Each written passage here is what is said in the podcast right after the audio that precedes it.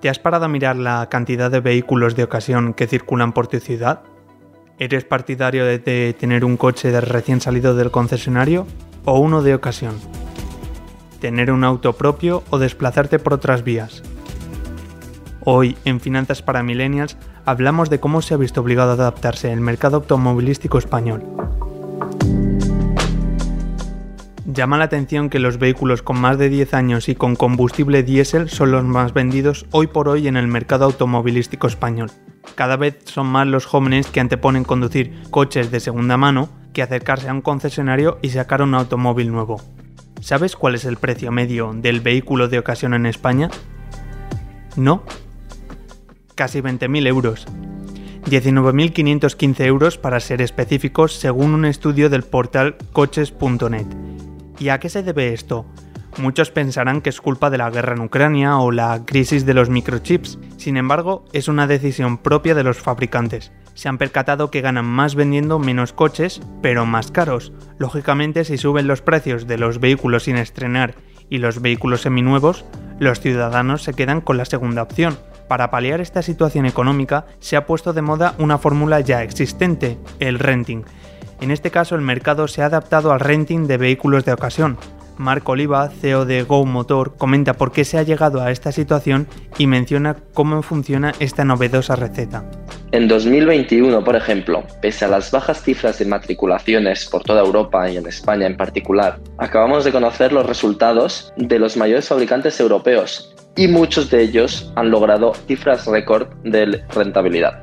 El renting de vehículos seminuevos es un formato nuevo que los operadores de renting han creado para suplir la falta de negocio que les ha generado la falta de coches nuevos. Para el usuario, sin embargo, puede ser una muy buena opción, a corto plazo por eso, pero difícilmente va a ser un sustituto a largo plazo, porque los rentings de vehículos de ocasión tienden a ser de hasta 12 meses. Y las cuotas no suelen ser mucho más atractivas que las de un coche nuevo. Esto es porque el mantenimiento de un vehículo de ocasión es mucho más caro y, por consiguiente, aunque hay menos vehículo a financiar, hay una cuota mensual de mantenimiento más alta.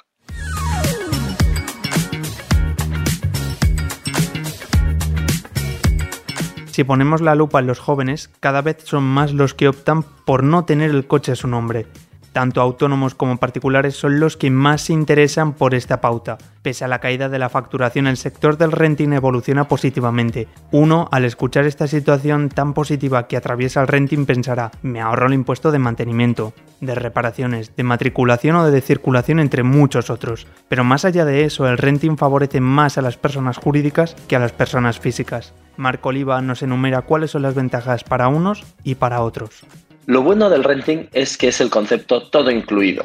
No te ahorras nada en realidad, pero tienes la comodidad de saber exactamente cuánto y cuándo vas a pagar, sin sobresaltos ni costes escondidos. La cuota tiene en cuenta cualquier impuesto que tenga que pagar el vehículo, pues este se ha de pagar de cualquier forma, por ejemplo, el impuesto de matriculación. Siempre al final lo pagas y además, como lo pagas en mensualidades, pagas intereses sobre esos impuestos. Sin embargo, la grandísima ventaja es el confort de un pago mensual sin entrada. Además, si hablamos de un autónomo o de una empresa, estos pueden deducirse el gasto de la cuota y eso sí que es una clara ventaja fiscal. Y por otro lado, el hecho de no tener que pagar entrada puede ser un gran aliciente para todas aquellas personas que prefieran no desembolsar una gran cantidad de dinero desde el principio. La transición ecológica está cogiendo carrerilla en la carrera para derrotar a los vehículos de combustible fósil. En 2021 se vendieron más de 312.000 vehículos de propulsión alternativa. La aceptación por este mercado está en auge y los jóvenes estarían eligiendo esta nueva opción. Es cierto que el precio de la electricidad ha subido, no obstante el precio de las recargas no ha subido tanto. Esto se debe a las rebajas fiscales y de cargos emprendidas por el gobierno.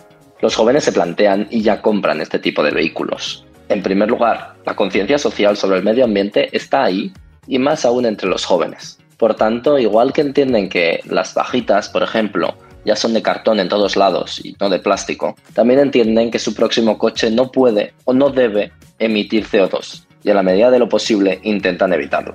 El aumento de los precios del diésel, sin duda, ha dado un fuerte empuje a la situación, ya que el ahorro en combustible es muy palpable, incluso pese al fuerte aumento del precio de la luz. Además, las regulaciones en las ciudades y las zonas de bajas emisiones ya son una realidad e ignorarlas puede ser garrafal y muy costoso.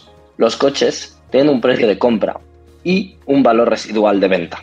El cliente debe escoger si quiere comprar, por ejemplo, un coche por 10 y venderlo en unos años por 5, o si prefiere comprar un coche por 7 que en unos años valdrá cero. Un coche que no puede circular en ciudad por sus altas emisiones tendrá un valor residual muy bajo cuando estos estén radicalmente prohibidos. Y eso es esencial tenerlo en cuenta al hacer los números para comprar un coche.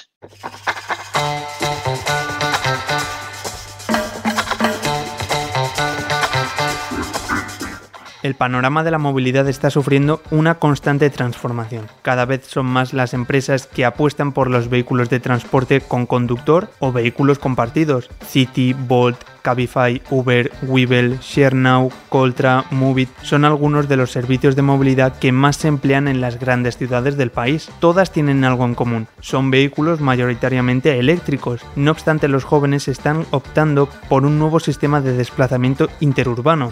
El car sharing, la concienciación sobre el cambio climático y el encarecimiento de la gasolina y el diésel son dos argumentos de peso para elegir este nuevo tipo de turismo.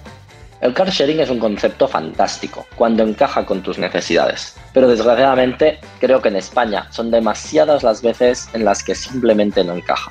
Es casi como coger un tranvía. Si las paradas están a mano de tu inicio y el final de tu trayecto y es fácil y rápido y económico, pues funciona de lujo. Pero si alguna de esas cosas falla, el concepto entero se tambalea por culpa de su inflexibilidad. El car sharing puede funcionar muy bien, pero no es un sustituto real a tener un vehículo propio. En muchos lugares de España, fuera de las grandes ciudades sobre todo, no tener vehículo propio limita muchísimo tu capacidad de movimiento. Desafortunadamente, a día de hoy, para muchos no hay una alternativa real a tener coche. Por ello, ante la falta de vehículo nuevo, el vehículo de ocasión sigue siendo y será una gran alternativa.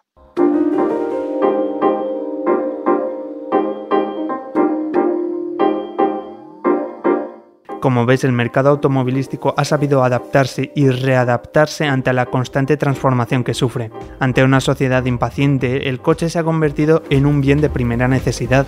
Los jóvenes lo demandan con más frecuencia. ¿Remontarán los coches de concesionario a los de segunda mano en esta carrera por la venta?